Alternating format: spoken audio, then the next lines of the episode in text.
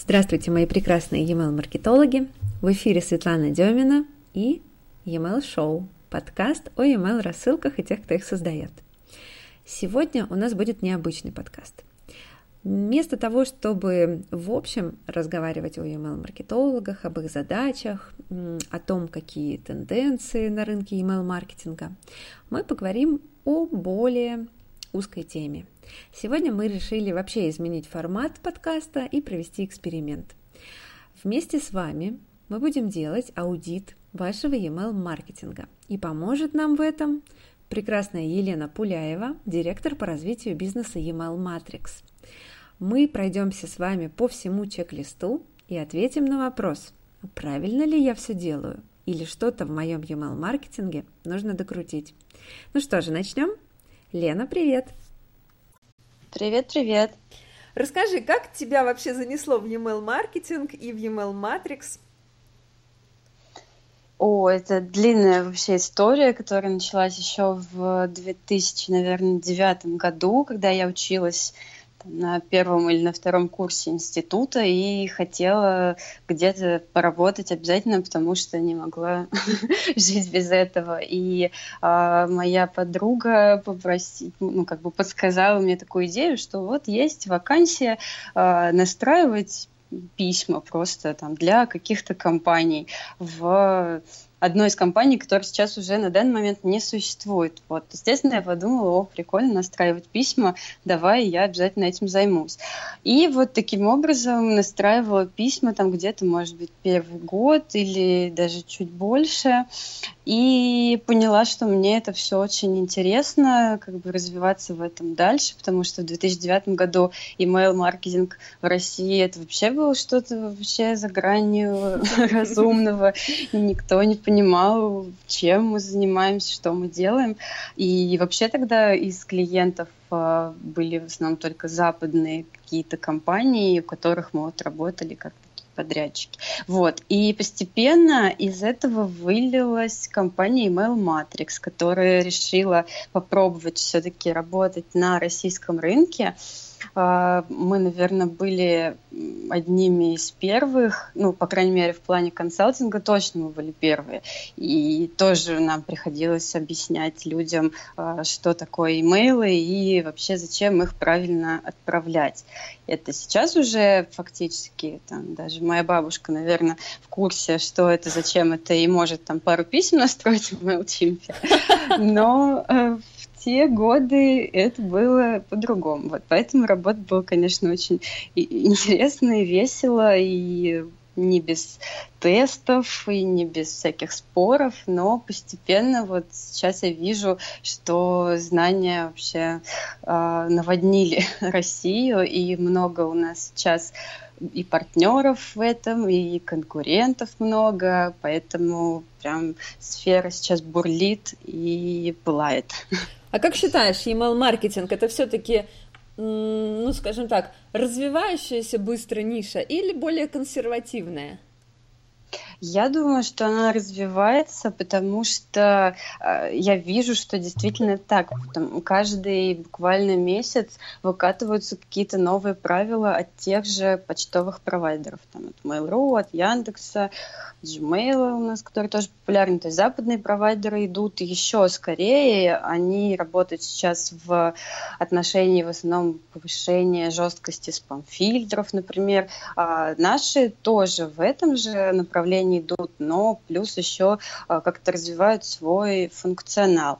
Плюс а, платформы, соответственно, тоже не отстают, внедряют новые типы писем, новые какие-то фишечки интересные, новые там, правила сегментации, например, те же новые правила работы со спам-фильтрами доставляемости.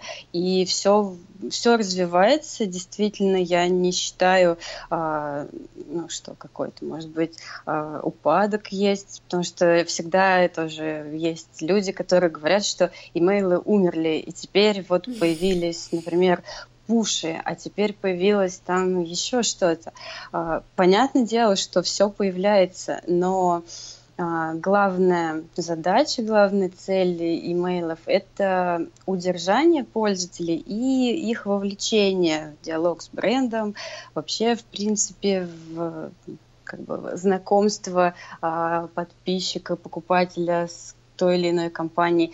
И с этой функцией, какими бы крутыми ни были, например, те же соцсети, все-таки а, имейлы справляются лучше. То есть вот мое мнение, что у каждого канала есть свое место, и вот имейлы, они на своем месте останутся, наверное, навсегда. Ну, по крайней мере, может быть, там, угу. пока, пока мы живы, будут живы имейлы. Понятно. Да. А вот э, Email Matrix э, как компания, сколько человек работает? Э, какое, какие вообще основные направления у вас есть? У нас сейчас э, работает в офисе 20, наверное, 5 человек.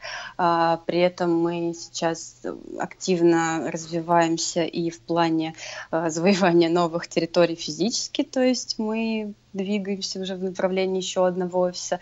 Плюс, соответственно, мы сейчас подбираем и команду тоже, которая а, расширит наши возможности. Мы занимаемся сейчас не только имейлами, потому что вот как, как раз я сказала, что у каждого канала есть свое место, и мы понимаем, что а, нашим имейлам хорошо бы помогали некоторые друг, другие каналы.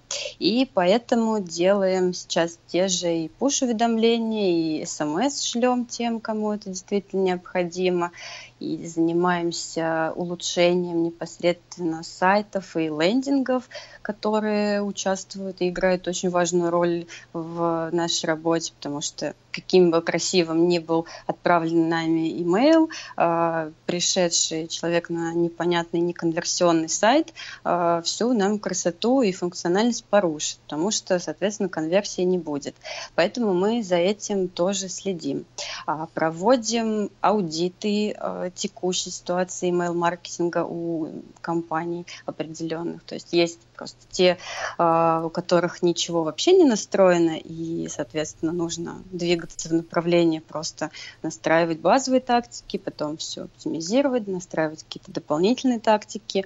И есть компании, которые уже много лет э, неплохо функционируют, у них есть уже настроенные цепочки писем, а, но эти люди понимают, что нужно, наверное, что-то поменять, уже что-то, может быть, стало хуже работать.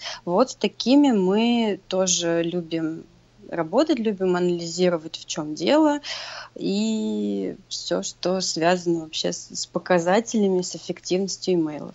То mm есть спектр наш сейчас очень э, широкий. Стараемся объять все, что можно, чтобы э, как можно эффективнее работать. Поняла. Давай тогда с тобой, э, для того, чтобы наш подкаст был максимально полезен тем, кто нас слушает и читает, очень много людей э, читают это в текстовой расшифровке, попробуем сделать такой массовый аудит e-mail маркетинга. Ну, чтобы человек самостоятельно на основе тех вопросов, которые мы будем людям задавать и обращать какие-то Э, его внимание да, на какие-то вещи, э, смог проанализировать. А вот вообще, в принципе, с моим email маркетингом все хорошо или где-то мне стоит там что-то сделать лучше? Давай. Угу. Да, чего, сейчас расскажу. С чего начать? Начать э, нужно с анализа показателей своих, которые уже имеются на текущем email-маркетинге. Соответственно, мы смотрим в показатели, которые дает нам email-платформа. Это open rate, click rate, процент отписок, процент жалоб, э, что там еще может быть, процент недоставленных писем, все это мы смотрим.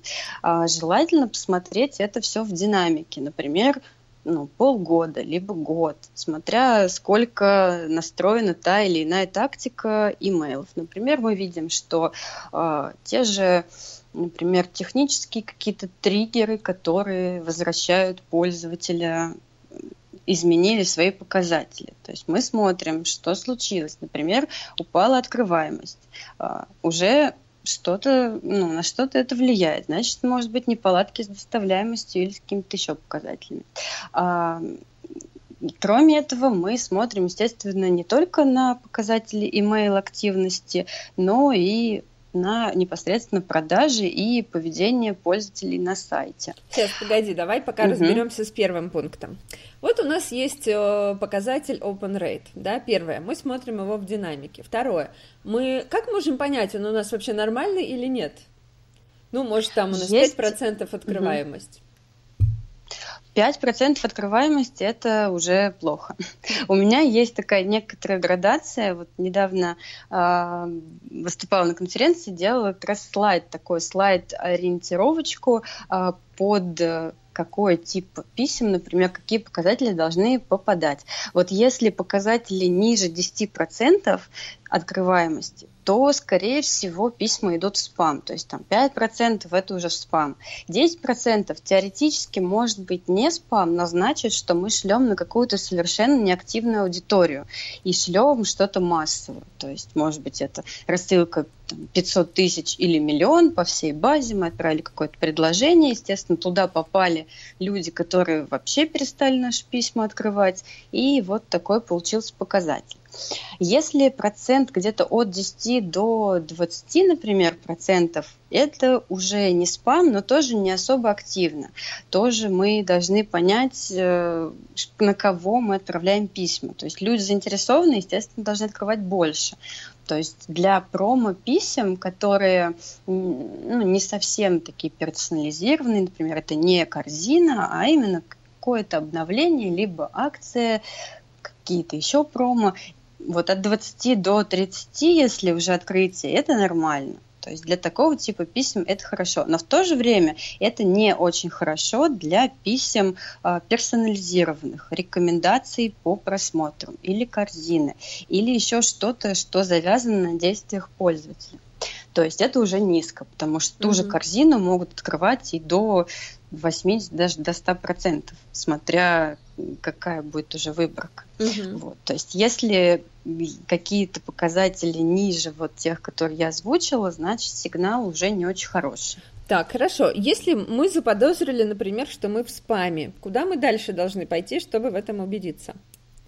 Мы должны заглянуть в специальный инструмент, который предоставляют наши э, системы почтовые. А, у Яндекса это пост-офис Яндекса, у Mail.ru постмастер, и у Gmail тоже есть э, инструмент, но Gmail пока не дает какой-то широкой информации о том, где мы находимся. То есть у него есть какие-то там, да, точно спам, например, он может нам об этом сказать, но у Яндекса, у Мейла, собственно, это и есть самые популярные в России э, почтовые провайдеры, там Mail.ru доходит до 60-70% в базе, Яндекс, соответственно, на втором обычном месте. А они дают очень хорошую аналитику по каждому письму, по каждому дню. Мы можем посмотреть, какой процент писем у нас упал в спам. Яндекс еще дает еще большую такую больший срез. Можно посмотреть, например, сколько процентов писем было удалено непрочитанными, например, или там еще какие-то показатели, которые нам могут что-то сказать. Соответственно, если мы видим, что э, репутация наша покраснела, все уже идет спам, мы должны э, изменить свою стратегию отправки сейчас еще скажу про один инструмент. Это инструмент, который непосредственно может отследить, э, почему у нас случился, случилось попадание в спам. И это анализ IP и отправляющего домена. Насколько я помню, ресурс называется Imix Toolbox. Угу, Как-то так. Да. А, и мы смотрим если проблемы с IP, значит мы уже проверяем непосредственно инструмент, с которого мы отправляем. Если мы используем какую-то платформу э, имейлов, мы идем в поддержку платформы, говорим, что вот у нас здесь IP, который считается спамным. Как правило, выделенные IP адреса даются компаниям с большим объемом отправки. Соответственно, платформа может эти выделенные IP-адреса либо изменить, либо посоветовать э, технологию прогрева. Ну, точнее, я тоже, наверное, об этом потом чуть-чуть расскажу, и вы уже будете представлять сами, как это прогреть. Uh-huh, uh-huh. Вот. И многие компании используют не выделенные IP, а те, которые э, делятся с какими-то другими компаниями, там, например, сходного сегмента. Соответственно, э, эти IP мог испортить кто-то другой. Соответственно, тоже мы можем обратиться в поддержку и сказать, вот мы все шлем хорошо, у нас добрые, лояльные подписчики, хороший контент, а IP почему-то сломались. Наверное, кто-то у вас что-то неправильно делает. Платформа должна это все проверить и сделать какие-то выводы. Другой еще случай, когда мы не используем, например, платформу, а шлем с каких-то своих серверов. У нас есть классные разработчики, которые нам вот этот механизм настроили, тогда IP чисто, значит, в нашем распоряжении, значит, нам нужно с ним что-то делать. Если мы понимаем, что его уже никак вообще не спасти, мы меняем IP. Если мы понимаем, что э, смена IP здесь не спасет, а именно нужно изменить стратегию отправки, то мы меняем эту стратегию. Мы, во-первых, делаем, э, так сказать, ровную отправку без каких-либо скачков, потому что компания обычно любит отправить что-то вот когда это нужно. То есть у нас супер скидка, какой-нибудь flash sale, и мы отправляем по всей базе эту информацию. Соответственно, а, получается всплеск какой-то незапланированный, при этом происходит обычный всплеск и отписок, и жалоб, потому что люди, ну, как-то не ожидали. И репутация и IP, и домена может испортиться из-за этого. Поэтому мы как можно лучше выравниваем вот это все, мы можем сделать а, какое-то контентное, красивое письмо и отправлять его по всей базе кусочками. Таким образом, выравнивая объем отправки с нашего IP, с нашего домена. Угу. Плюс мы обязательно должны отправлять не по всей вот этой нашей базе, а выбрать активных людей, то есть тех, кто будет именно открывать и кликать, чтобы почтовики поняли, что мы отправляем все-таки по активно существующей базе и не считали нас какими-то спамерами, что мы на несуществующих отправляем. То есть это тоже очень важный критерий, и для вывода а, компании, рассылок компании спам обязательно нужно эти меры принять. Угу. Хорошо. Так, со спамом вроде бы чуть-чуть разобрались. Значит, дальше у нас, у нас был, значит, open rate с тобой, теперь у нас click rate. О чем нам вообще может сказать этот показатель? Clickrate э, говорит нам о том, насколько, в общем-то, наше предложение релевантно для пользователя, насколько его заинтересовало то, что мы ему написали. А, поэтому, ну и вообще э, это в первую очередь, и во вторую очередь, в принципе, дизайн нашего э, письма, потому что, может быть, предложение у нас супер классное, но кликнуть там особо и некуда, поэтому э, клик-рейт начинает падать. А, здесь уже такая тактическая задача, нужно понимать целевую аудиторию и свой продукт, и провести вот эту аналогию, к какому сегменту, какую как бы, прелесть продукта нужно преподнести, чтобы они перешли. Как правило, чаще всего это какая-то супер скидка, на которую ведутся все. Но, опять же, не нужно перебарщивать с этими скидками, потому что тогда пользователи просто перестанут покупать перестанут, без да. скидок. Угу. Да, и таким образом упадет средний чек, упадет э, вообще лояльность, потому что они будут говорить, о, нам уже неделю никто скидок не давал, мы не будем покупать. Вот. А в этом случае мы действуем таким персонализированным подходом мы отправляем, например, информацию со скидкой тем, кто вот уже точно не будет покупать без скидки, а тем, кто может покупать без скидки, мы отправляем нормальное предложение, например, там товар подороже ставим. То есть э, нужно понимать, что всегда есть те люди, которые у вас будут покупать всегда. Вот именно вот эти лояльные, у которых э, все хорошо в отношении вашего бренда, поэтому им надо как бы давать, покупать все по тем ценам, которым они это хотят. Угу. А, и какой кликрейт мы можем считать нормальным? Вот по кликрейту, конечно, это все уже не так однозначно, потому что тоже надо смотреть в динамике э, рассылок конкретной компании. Может быть, может быть, у них как-то все по-особенному. Кому-то вообще, например, звонят. То есть mm-hmm. не для всех кликрейт определяется да, таким а, ключевым параметром, но, например, там, те же 25% от открытых от доставленных это гораздо меньше, там получается mm-hmm. какие-то маленькие mm-hmm. проценты, но а, если мы говорим о показателе именно CTR, его правильно считать как клики от открытых. И угу. то есть там где-то 25, да, заинтересован. 25 это, это я хороший опять... показатель. Да, потому что обычно, ну, где-то, наверное, 10, не 15. очень... Да, 10 это... Ну, я бы сказала, что все таки уже как-то 10% немного обидно. Вот ты делаешь это письмо, ты выдумываешь, вымучиваешь промо-акцию, и хоп, 10% перешли. Ну, нет, а надо а как думаешь, есть, менять. есть ли смысл, э, вот у нас, например, Часть людей открыли письмо, да, перешли по этой ссылке, но мы действительно готовили письмо, старались, а часть людей его не увидела. Там, допустим, у нас 30% его открыло, 70% не увидела. Имеет ли смысл нам через пару дней это письмо по неоткрывшим отправить еще раз?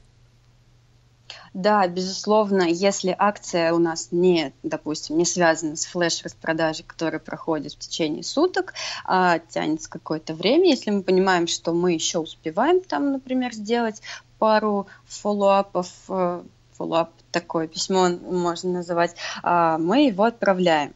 Обязательно нужно подождать какое-то время, потому что процент до открывания и докликивания у нас в России где-то ну, три дня точно они ждут угу, еще. Угу. То есть они не каждый день далеко проверяют почту, могут через три дня открыть, поэтому надо подождать. То есть, допустим, а какой процент ошибок угу. будет? Ну, в смысле, я имею в виду, что человек все-таки открыл письмо, а мы посчитали, что он не открыл. Угу. Такой возможно, если человек открыл, например, с мобильного устройства и не подгрузились картинки. Ну, либо еще где-то он открыл а, в режиме выключенных картинок, mm-hmm. и мы такое не смогли найти. Я, честно говоря, не знаю, в каких величинах такие проценты а, можно измерить. Конечно, это ну, совсем немного по отношению с теми, кто может это письмо все-таки открыть повторно. Угу. Поэтому всегда стоит. Потому что обычно э, ну, как сказать, наверное, еще процентов 15 вот с таких, из тех, кто раньше не открыл, со второго письма они уже открывают. Соответственно, это обычно дает очень хороший прирост и вообще к показателям, и к прибыли, потому что они реально хорошо докупают. Угу. А вот э, про дизайн, да, ты говоришь, кликрейт влияет на дизайн. В каких случаях дизайн писем вот не нужен? Я очень много вижу писем, э, особенно этим страдают B2B компании, угу. когда просто мы видим черным по белому написано то, что надо, синие ссылки. Вот тебе и все письмо. Для B2B, мне кажется, это хороший формат, потому что тоже B2B разные бывают. Например, вот если взять, например, нашу компанию, мы же тоже B2B, мы тоже шлем письма ну, нашим вы не подписчикам. Себе такого позволить.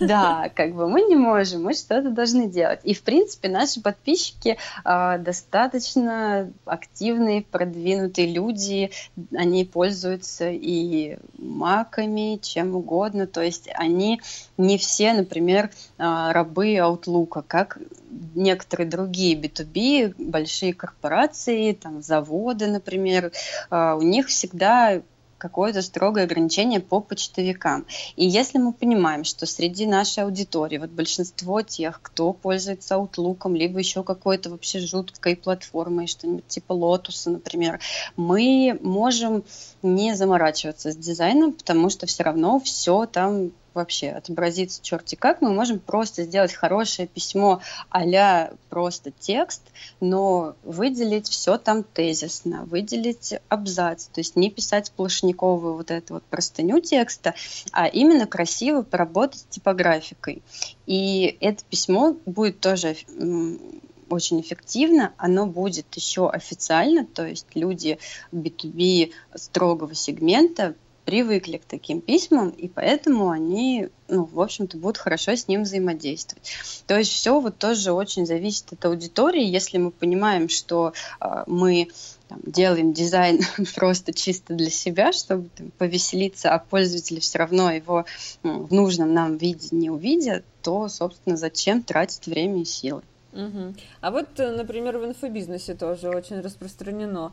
А, причем там это объясняется таким образом, что это же человек пишет человеку. Все люди привыкли э, читать э, личные письма, личные письма выглядят именно так, и поэтому эти письма, скорее всего, будут лучше работать. И потом, например, смотрят на разных иностранных э, деятелей, тоже там с продвинутыми инфобизнесами, и никто из них никогда не делает дизайн. Вот что ты думаешь по этому поводу? Ну, я думаю, что они действительно руководствуются вот этой, э, ну, не знаю, логикой или просто каким-то таким субъективным мнением по поводу личной приписки и поддерживают вот это все. Я у меня неоднозначное к этому отношение. Я сама, как получатель кучи таких писем, я же понимаю, что все равно это все отправлено массово на огромную аудиторию, и, возможно, сам этот инфобизнесмен не участвовал вообще, это делает его команда, либо какие-то еще подрядчики. То есть я уже как человек, который все это перевидел, ну, вообще не ведусь. То есть мне неинтересно. А вот люди, которые не такие, например, не надоело им еще такие письма, конечно, да, они могут отреагировать и могут э, порадоваться, что вот сам вот угу. светило мне пишет. И по показателям вот тоже здесь, так как они не всегда используют изображение, действительно многие отправляют как э, такой текст обычный, там не везде можно именно потрекать, сколько человек открыл и сколько кликнуло но подозреваю все-таки, что для такого случая эта история тоже работает. А, причем интересно работает, мы тестировали много, мы работаем с инфобизнесменами разными, и а, тестировали переход от таких писем к дизайну, и вырастал кликрейт. Потом через какое-то время он падал, и мы переходили от э, задизайненных писем к обычным письмам, и он опять вырастал. Это, это тоже интересная механика, но мне кажется, что вот просто интересно было, что люди думали. Они, правда, ничего нам не писали, но мы по статистике видели, что в какой-то в момент изменения а, статистика вырастала, но потом все равно как бы она в какой-то момент, ну, как бы возвращалась к исходным позициям, но пока не очень понятно, как это влияет на продажи, но на динамику роста цифр некоторых это да, это может повлиять. Угу.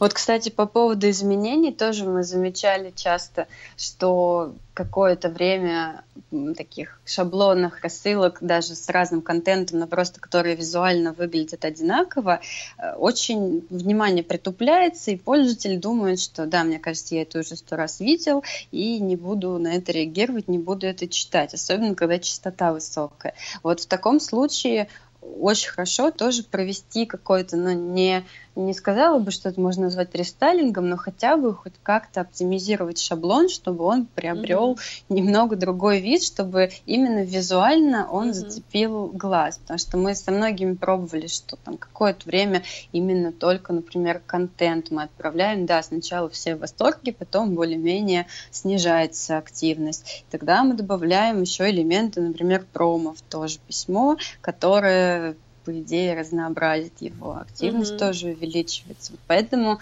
нужно периодически какое-то оживление приводить для своей базы, чтобы они в тонусе как-то были всегда и следили за нами. Да, очень интересно еще мне нравится открывать e-mail Competitors и смотреть, э, каким образом э, менялся дизайн рассылок там каких-нибудь э, компаний, которые часто да, шлют рассылки, может быть, интернет-магазинов крупных и так далее.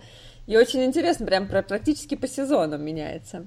Ну, то есть, да, mm-hmm. все-таки надо менять. Хорошо, а, с кликрейтом разобрались. Что дальше мы там анализируем еще? Ошибки доставки. Да, ошибки доставки обязательно анализируем. Всегда есть какой-то процент ошибок доставки, а, которые называются мягкие, soft bounce.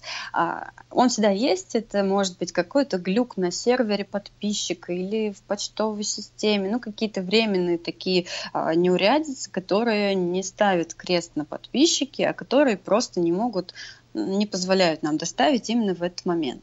В принципе, если этот процент ну, например, 3% от э, общего количества отправленных, ну, ничего страшного такого.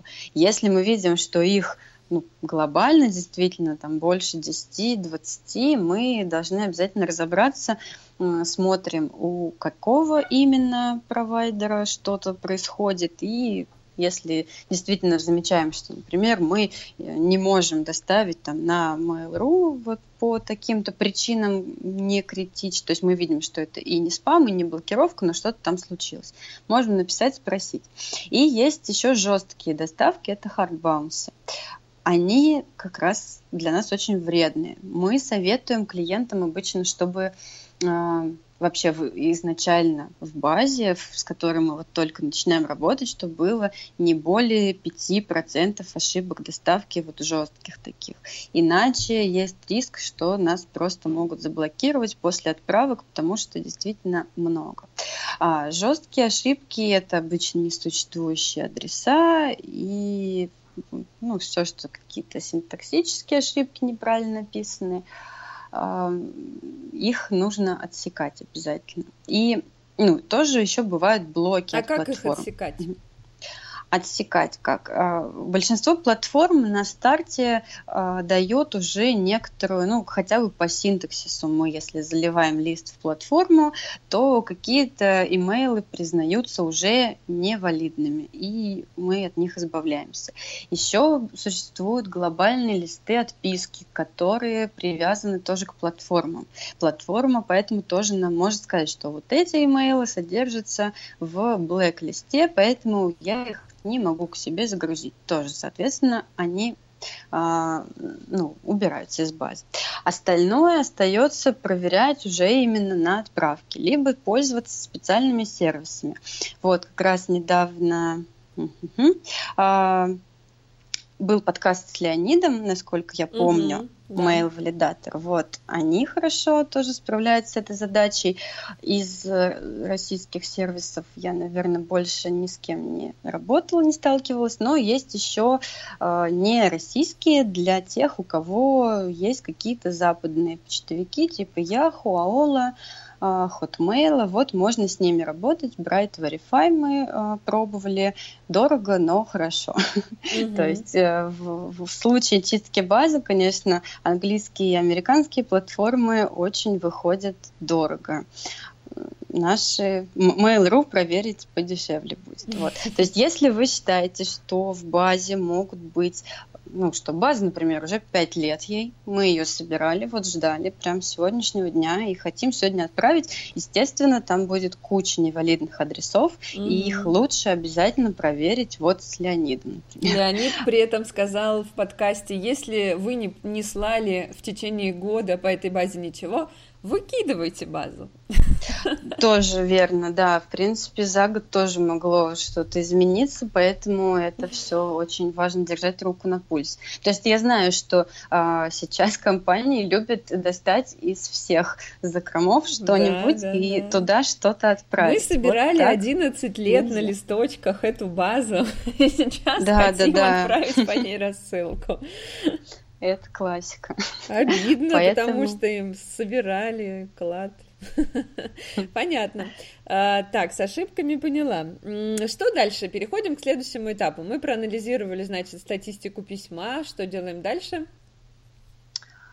Так, мы дальше должны вообще проверить, собственно, как работает все то, что должно работать. А, то есть, например, у нас, если есть какая-то стратегия, в ней прописаны тактики, те же корзины, сопровождение заказов, приветственные цепочки, там какие-то еще письма, мы просто подписываемся на это все, выполняем какие-то действия на сайте, которые должны триггернуть все эти письма и смотрим. То есть это вот такое живая такая проверка того, что все работает. Mm-hmm. Если сложно как-то проверять, то мы там, сами себя добавляем, например, в сегменты и тоже смотрим, что придет при попадании в этот сегмент. То есть вот работа именно такая кропотливая, нужно все везде протыкать и понять, что должно прийти на определенный тык в ответ. Угу. А, тоже, соответственно, потом это все описываем и сверяем с идеальным планом, как все должно работать. А, не только, причем письма мы проверяем, но и а, все процессы на сайте, которые связаны каким-то образом вот с рассылками. А, в первую очередь это процесс подписки и регистрации. Мы смотрим, а, как это вообще сделано, как это работает, а, реально ли подписаться вообще на рассылки на сайте, или нужно зарегистрироваться, там, 8 полей заполнить, и потом еще поставить несколько галочек, и тогда реально что-то получить. Потому что многие бренды вообще не заморачиваются о возможности подписки. То есть они говорят, ну вот у нас регистрируются пользователи, и все. А то, что пользователь может зайти и подписаться, чтобы позже принять решение о покупке, мало кто рассматривает. Поэтому мы это все тоже смотрим и потом какие-то выводы делаем о том, как лидогенерацию здесь сделать, куда можно какую формочку вставить. И это угу. тоже полезно. И хоть, может быть, даже кажется, что 2% или 5% новых лидов — это и вроде как мелочь, но не хотелось бы терять эту мелочь, почему бы их не собирать. А есть какая-то нормальная, ну вот тоже среднестатистическая э, цифра, сколько же формы подписки должны собирать имейлов? Какая у них конверсия должна быть? Все зависит от того, какая, какой тип формы и какая мотивация. То есть, если эта форма, например, какая-то сквозная, просто на сайте, может быть, там, ближе к футеру сайта, э, стоит и говорит нам о том, что вот подпишитесь на рассылки и получайте их периодически. Такие формы, в принципе, могут по 2% ну, конвертиться. Ну, да, Может быть, обычно, конечно, мне кажется, ближе к нулю. Бывает, что если как-то ее сделать заметной, то она может по 2% приносить. Mm-hmm. У нас были такие случаи. Так что, в общем-то, это возможно. Mm-hmm. А если это непосредственно форма а, на, например, лендинге, который действительно хорошо сделан именно под лидогенерацию, то там должно быть 10% и выше. А если, если это главная страница сайта, например, всплывающий pop-up? Pop-up как-то не очень ну, не знаю, отношение к pop-up у у меня в последнее время не сильно такое хорошее, потому что а, сейчас есть более такие крутые способы м, делать подписку, например, с, с такими небольшими слоями, которые либо из футера сайта выползают чуть-чуть постепенно, не перекрывая обзор основного, угу. но давайте себе какое-то вот понимание. Вот, в принципе, где-то по 5% можно с таких угу. собирать. Угу. То есть все очень сильно еще зависит от копирайта и мотивации, которая в него заложена.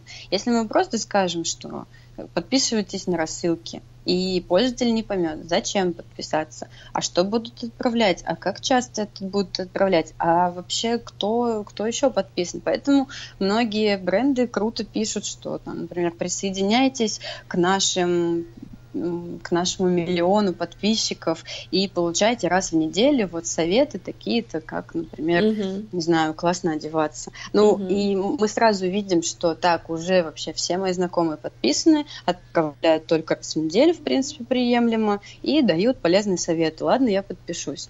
То есть нужно человеку вот эти все параметры показывать, как угу. часто, что присылать и вообще зачем это нужно. Тогда будет гораздо лучше, чем, а вы чем без этого. Пользуетесь специальными какими-то сервисами для вот этих форм?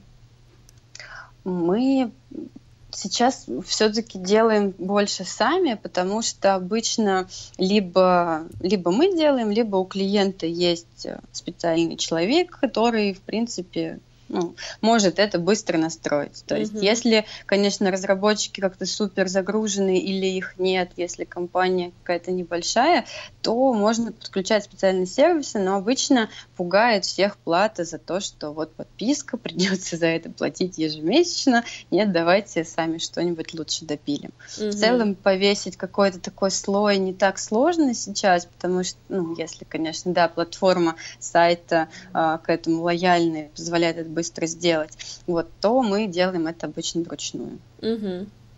Понятно. Так, с, э, то есть анализируем все формы, как люди подписываются, откуда они к нам приходят. А вот, например, Facebook, да, там тоже же есть формы подписки. А что лучше работает в Фейсбуке, к примеру? То же самое, что и на сайте? В Фейсбуке мы пользуемся инструментом, который позволяет собирать лиды на мобильных. И, в принципе, на веб-версии он тоже работает, просто на мобильных он как-то так покруче выглядит и круче работает. Это специальный инструмент для лидогенерации, то есть мы можем использовать таргетированную рекламу, в которую вставляем форму подписки и собираем сюда лиды. А, Facebook можно интегрировать с CRM-системой, либо с платформой, либо просто в файликах всех собирать и потом вручную что-то с ними делать. Угу. Вот это как-то про... специально, это угу. название какое-то есть у этого, ну, вот этой программы, которой вы это делаете, или это встроенная так, функция Нет, Facebook? это встроенный функционал Facebook, я не помню, как это, если честно, называется, как-то угу. просто мы это называем лидогенерация Facebook, возможно, угу. у них это так как-то и идет.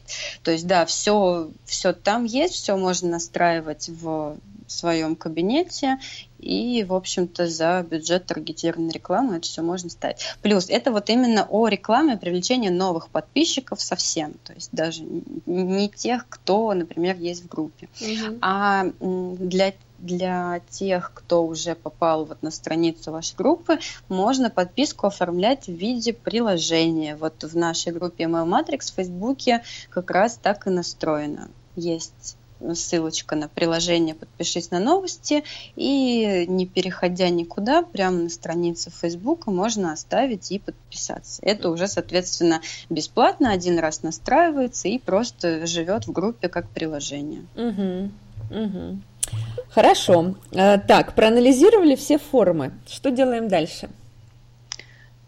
Так, после того, как мы проанализировали все формы, мы переходим уже к следующим частям рассылки. В принципе, у нас есть глобально две части. Это технический анализ и какой-то такой анализ визуально-стратегический.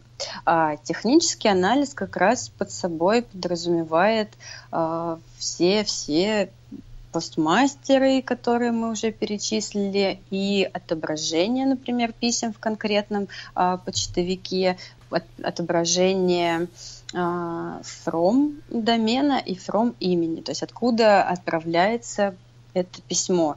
Плюс сюда же идут и фавиконы. То есть Яндекс Mail поддерживает сейчас вот эту маленькую картиночку, которая дает нам понимание о том, кто вообще отправляет письмо. И, собственно, угу. Gmail тоже дает такую функцию, только там чуть по-другому это все настраивается. Вот, обязательно должно быть все понятно, потому что человек, когда заходит в свой почтовый ящик, должен видеть ваш вот этот логотип, который есть на иконке, видеть название компании и понимать, что да, я знаю, кто мне отправляет письмо. А, плюс мы проверяем доставляемость именно тоже вручную. Смотрим, куда приходят все письма, на которые мы подписались. Смотрим изначально, какие домены преобладают среди а, подписчиков на рассылке бренда. То есть, если это наши русские основные, мы подписываем все тестовые ящики наших а, русских провайдеров. А, если это какие-то западные, мы подписываем их тоже, потому что важно посмотреть именно, там, может быть, постмастеры и показатели нам что-то скажут хорошее, а вот потом уже при срабатывании персональных фильтров мы увидим, видим, что что-то не туда идет, и тоже это будет для нас сигнал. Правильно я понимаю, что эти ящики все-таки должны быть новыми, но без истории, потому что ведь Gmail, например, да, он основывается на наше предыдущее поведение с этими рассылками.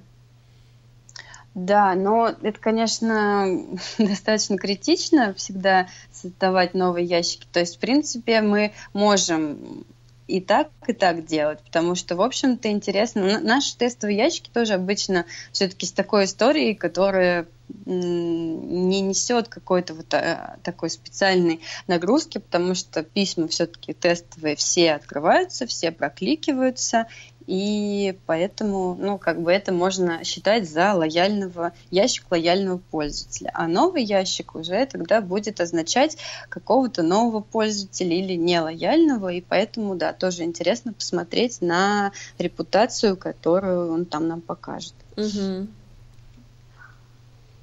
Так, что дальше? Так, еще, что мы еще смотрим? В письмах должна быть еще и веб-версия. И угу. поэтому тоже, если ее нет, рекомендуем добавить.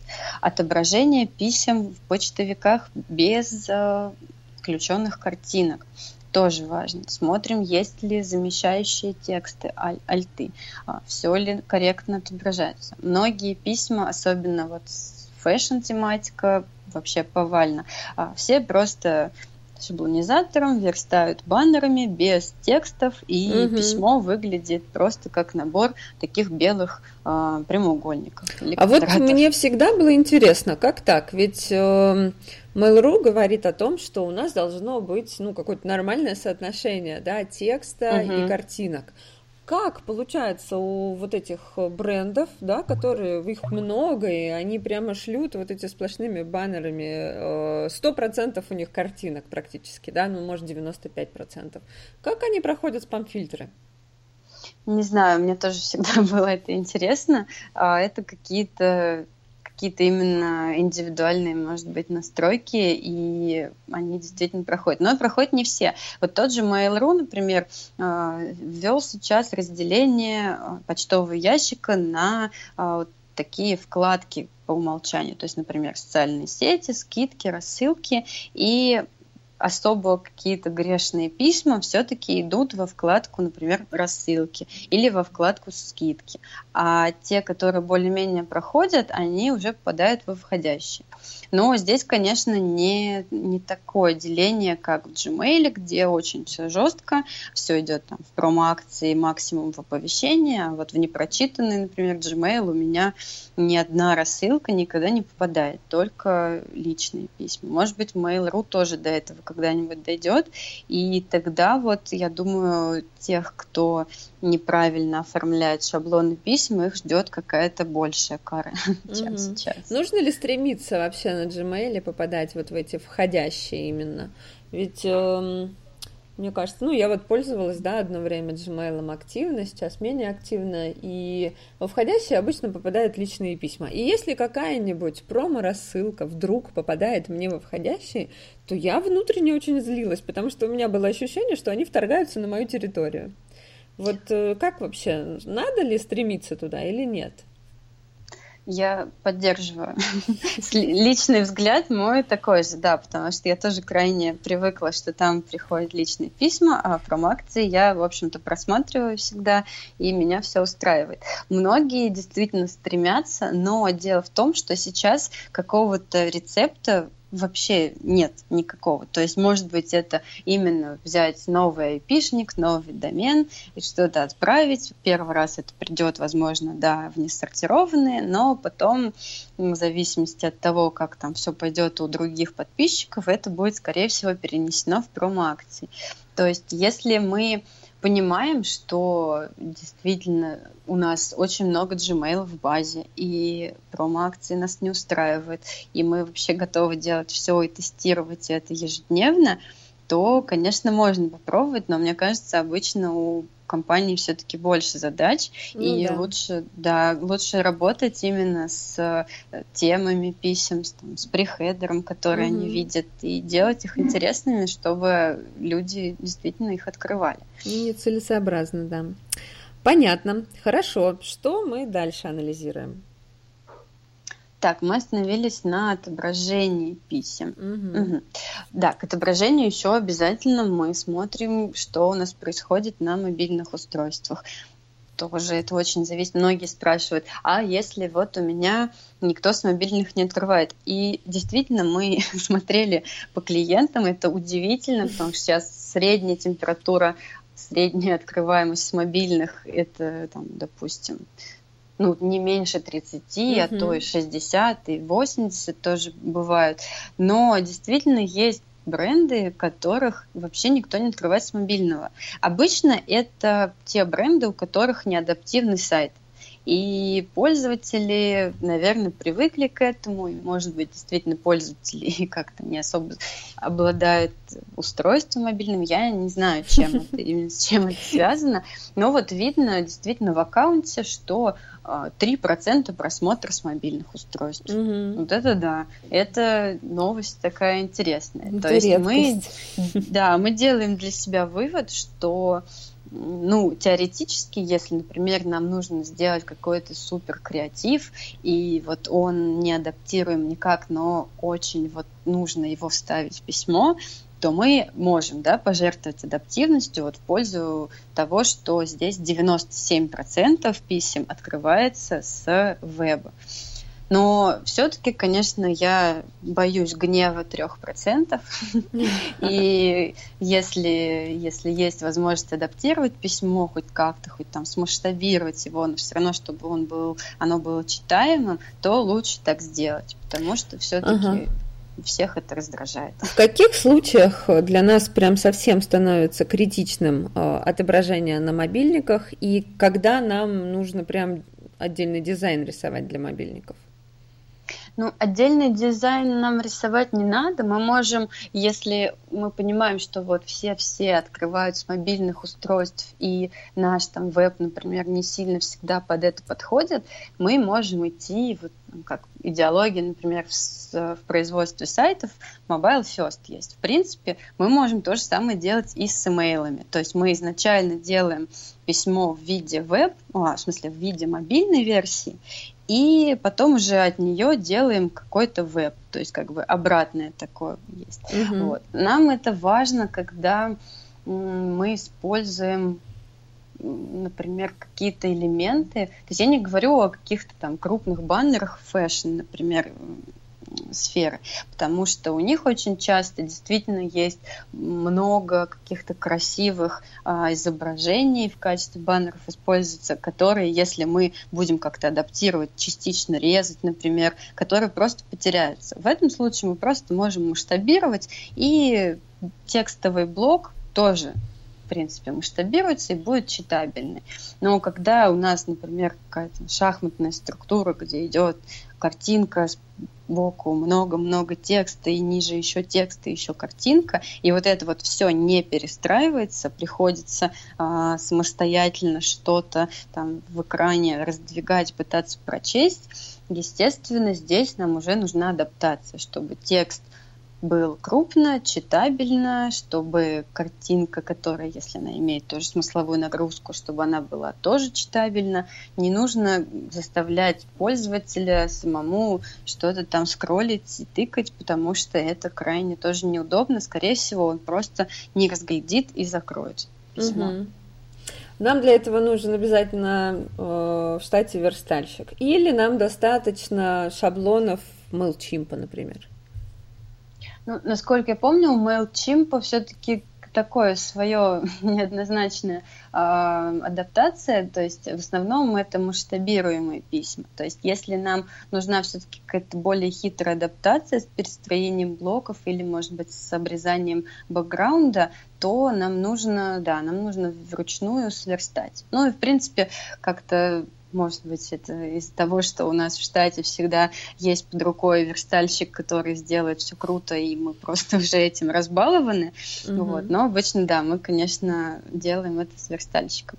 Если не обязательно верстать вообще каждое письмо вот с нуля, естественно. Достаточно просто э, сделать, например, один шаблон, может быть, это будет мастер-шаблон, который будет в себе содержать несколько типов писем. Например, блоки для промо, блоки для а, технических писем и блоки, например, для контентного какого-то текстового письма или картиночного, угу. что-то такое. Изначально мы делаем вот этот мастер-шаблон и просто потом в нем все настраиваем в зависимости от типа. То есть главное нигде ничего не поломать в процессе настройки. Угу. Но если есть э, в штате компании специалист, который умеет работать с такими шаблонами, умеет работать с кодом, и главное, умеет это все потом тестировать перед отправкой и замечать косяки, то в целом такой вариант подойдет. Естественно, если в штате специалиста, который письма настраивает, нет, то уже будет сложнее. И, в принципе, можно тоже этот же шаблон как-то загнать в MailChimp, в нем работать. Но MailChimp много всего уничтожает в таком сложном коде, поэтому тоже это у нас были а, примеры, когда действительно MailChimp кое-что ломал в нашем коде, и приходилось это все перед каждой отправкой вручную поправлять. Угу. Это непросто и очень раздражает. Угу. Поэтому нужно избегать таких ситуаций. А вот если уж мы коснулись этой темы, то насколько нужно усложнять e-mail? Вот у вас был не так давно спор э, с Артуром Кохом э, по поводу интерактивных e-mail. Насколько они вообще нужны, вот эти интерактивные e-mail? Что они нам приносят, кроме того, что это красиво, хорошо? Приносят ли они нам какую-то пользу в виде продаж, например, да, или там дополнительных кликов? Или все же это мы делаем просто потому, что нам прикольно и мы умеем? Хороший вопрос. Во-первых, уметь э, делать такие интересные интерактивные имейлы полезно на будущее, я считаю. То есть, если даже сейчас где-то что-то у нас не работает, то это не мешает нам просто хотя бы изучать эту технологию, понимать, как мы можем ее использовать, и в любой возможный момент, когда Mail.ru напишет, там, ура, у нас все поддерживается, можем теперь делать, мы просто сразу возьмем и отправим там, раньше mm-hmm. всех из конкурентов. Это важно. Плюс еще это можно делать, если мы понимаем, что в нашей базе подписчиков преобладают определенные устройства, которые нужны для поддержки. То есть, например, там многие открывают письма в родном клиенте Apple там, или Mac. А, если мы, ну, мы это видим в email-платформах, которые нам обычно предоставляют данные для а, аналитики, с каких устройств все открывалось.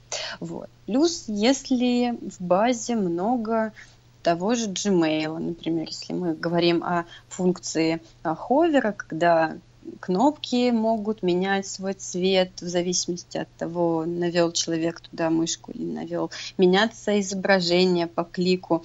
И это все, например, работает в Gmail. Если вы понимаете, что у вас Gmail в базе много, то вы вполне можете такое письмо для них отправить. Это будет лишний прирост к кликрейту, да, это мы проверяли.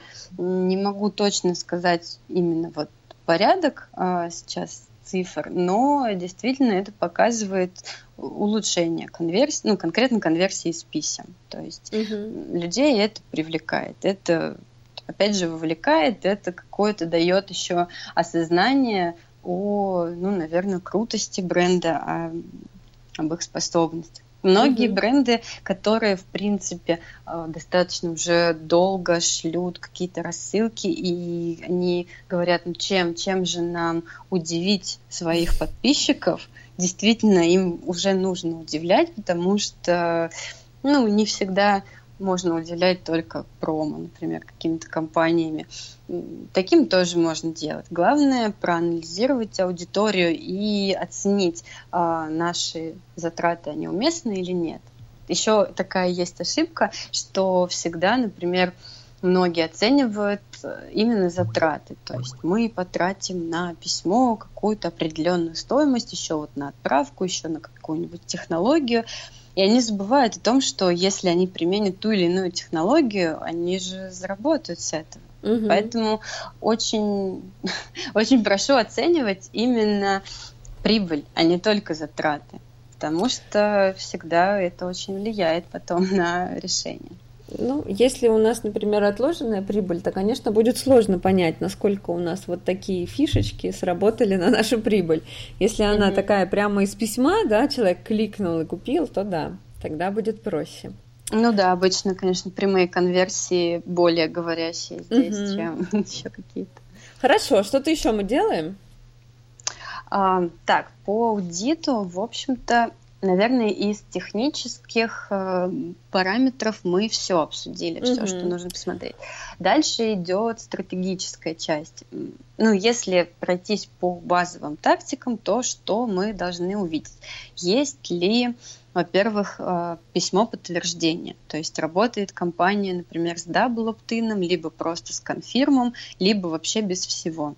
Mm-hmm. У нас сейчас вот таких глобальных строгостей, как-то урегулированных законом нет, но все-таки Mail.ru действительно просит, чтобы был double opt-in. То есть, если, например, вы попали в спам и уже начали вручную как-то с провайдерами решать этот вопрос, то, скорее всего, вас попросят прислать вот эти все письма конфирмы, double opt-in, которые как бы свидетельствуют о том, что у вас все легально. Угу. Поэтому лучше бы, конечно, это все настраивать. После этого должна отправляться приветственная цепочка писем. Для каждого бренда это тоже по-своему. Для каких-то сложных продуктов с большим циклом до покупки это может быть, не знаю, может быть два месяца или три месяца, или на весь год растянуть какие-то письма, именно такие приветственные, вовлекающие. А, иногда это все смешивается с триггерами потом поведенческими, но по сути вот на первом этапе знакомства с пользователем мы называем это приветственной цепочкой. Угу. Если это продукт попроще, у которого за, может быть, там, два дня решается вопрос о покупке, соответственно, мы тоже должны регулировать. Если человек выполнил то действие, которое мы от него хотим, то мы должны прекратить цепочку и либо направить ее в то русло, которое она должна идти. То есть, если он купил что-то одно, дальше мы например, на upsell настраиваем его, либо говорим о каких-то других функциях, там, зовем соцсети. Все это тоже можно приветственными письмами решать. Помимо этой цепочки должна быть цепочка, если мы говорим о, например, каком-то ритейле, цепочка, связанная с просмотрами и с покупками, например, незавершенными покупками, чем-то таким. А, очень часто отправляется по максимум одному письму. То есть вы вот это положили себе в корзину, купите. Угу. Круто, если это несколько писем. Тоже очень зависит от того, какой срок сколько проходит времени от того, как обычно человек кладет в корзину и потом возвращается, покупает. То есть мы можем даже письма три, например, отправить, если это действительно какая-то серьезная покупка, и в этих письмах мотивировать. То есть можно предложить скидку на следующий, можно предложить какой-то подарок а, к текущему заказу, как бы ну, всегда лучше, конечно, за счет подарков выезжать, чем за счет скидок, потому что, как мы уже, да, скидки обсудили, уже не все мы их любим. Вот такая есть тактика. Что еще? Все надо проверить транзакционные письма. Транзакционные то, что у нас а, свидетельствует о, например, покупке, регистрации, еще каких-то действиях. А, конечно, да, для этого нужно совершить покупку. В общем-то, все зависит от э, клиента. Некоторым клиентов мы просто просим, что так, поставьте галочку, что мы купили.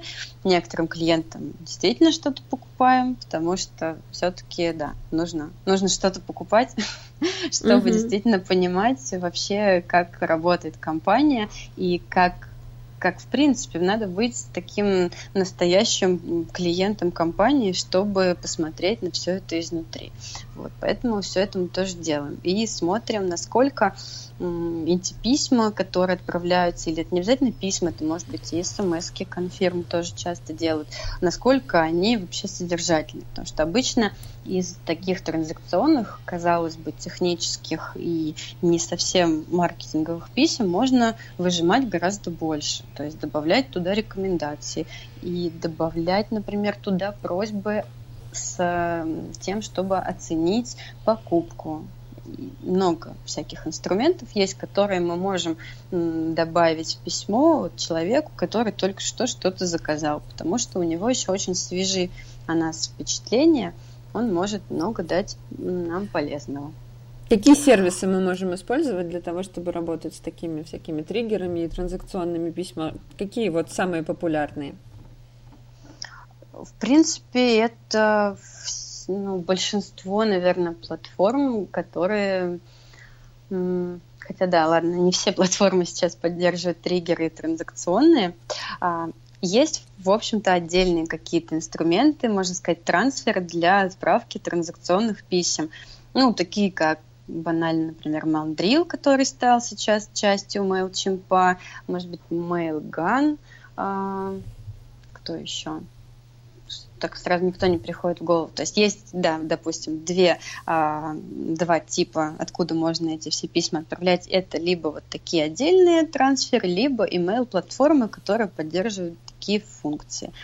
А, ну, поддерживают, в общем-то, все крупные игроки, такие как Expert Sender, Imarsis, Opsys, Sensei, а, SendPulse, наверное, тоже я думаю, что много кто сейчас поддерживает, потому что все стараются, чтобы все письма были в одном месте потому что вот с такими историями, когда письма отправляются из админки одни, вторые отправляются из CRM, третьи письма отправляются из какой-нибудь не очень сложной email-платформы, и это все, конечно, здорово, все отправляется, но очень сложно следить за статистикой. Угу. То есть обязательно должен какой-то быть сервис, который все держит вот вместе. Какой Мы, это может быть сервис? Вот не знаю, какой сервис именно вот из тех, кто существует, мы недавно сделали такой свой сервис. А, мы решили, что нам ручками все очень сложно соединять, мы ленивые, мы хотим просто уже анализировать готовые показатели, и ребята наши написали свой сервис, который соединяет несколько платформ. Конкретно у нас это email-платформа, платформа аналитики и, наверное, что еще? CRM, CRM наверное. наверное. Да. А, таким образом, мы уже в одном файлике, в зависимости от того, когда нам это надо, обычно там глобальный отчет в конце месяца, плюс еще можно еженедельно тоже посмотреть статусы по письмам, сколько зарабатывается. Все это уже идет в один файлик. Это вообще гиперудобно, потому что обычно очень много времени тратится именно на то, чтобы все эти цифры в Excel или там, в Google таблицы засунуть. И угу. потом уже сил на то, чтобы это все проанализировать и понять, куда двигаться дальше, уже не остается, мне кажется, у менеджеров. Угу. Вот, поэтому обязательно должны быть такие сервисы-выручалочки, чтобы это все настраивать. По-моему, был есть... еще сервис типа Power BI или Power IB, как-то вот он вот так назывался, который тоже умеет объединять и строить угу. красивые вот такие графики. Да, графики это тоже важно. В принципе, для клиента. Да, это точно. В принципе, можно еще а, сделать, например, чтобы все стекалось там в ту же ну, CRM-ку, потому что, в общем-то, у email платформ обычно есть API, и Google аналитика, Яндекс Метрик тоже это все есть. Вот, можно туда, но, конечно, да, должна быть дополнительная настройка. А вы сами какой CRM-кой пользуетесь? Мы пользуемся Bittrex 24, потому что у нас сайт на Bittrex. И еще мы любим PipeDrive. Мы, ну, потому что он более такой удобный именно для построения тех же воронок, да и вообще для работы не знаю, не могу сказать, что Bittrex 24 прям все на сто процентов все желания выполняет. И плюс еще, если там какие-то дополнительные нужны инструменты, то Google таблички, некоторые вещи там тоже можем хранить. Но вот, наверное, на данный момент PipeDrive э, мне больше всех нравится. Вот именно, который подходит под наши задачи. Естественно, для e-commerce это все уже не подходит, потому что, мне кажется, для e-commerce должны быть более глобальные CRM-ки. Если, ну да, угу. я думаю, PipeDrive и Bittrex для e-commerce не очень подойдет. Угу. Хорошо, значит, проанализировали мы всю эту часть, посмотрели, какие письма у нас есть, как они отправляются, На этом все?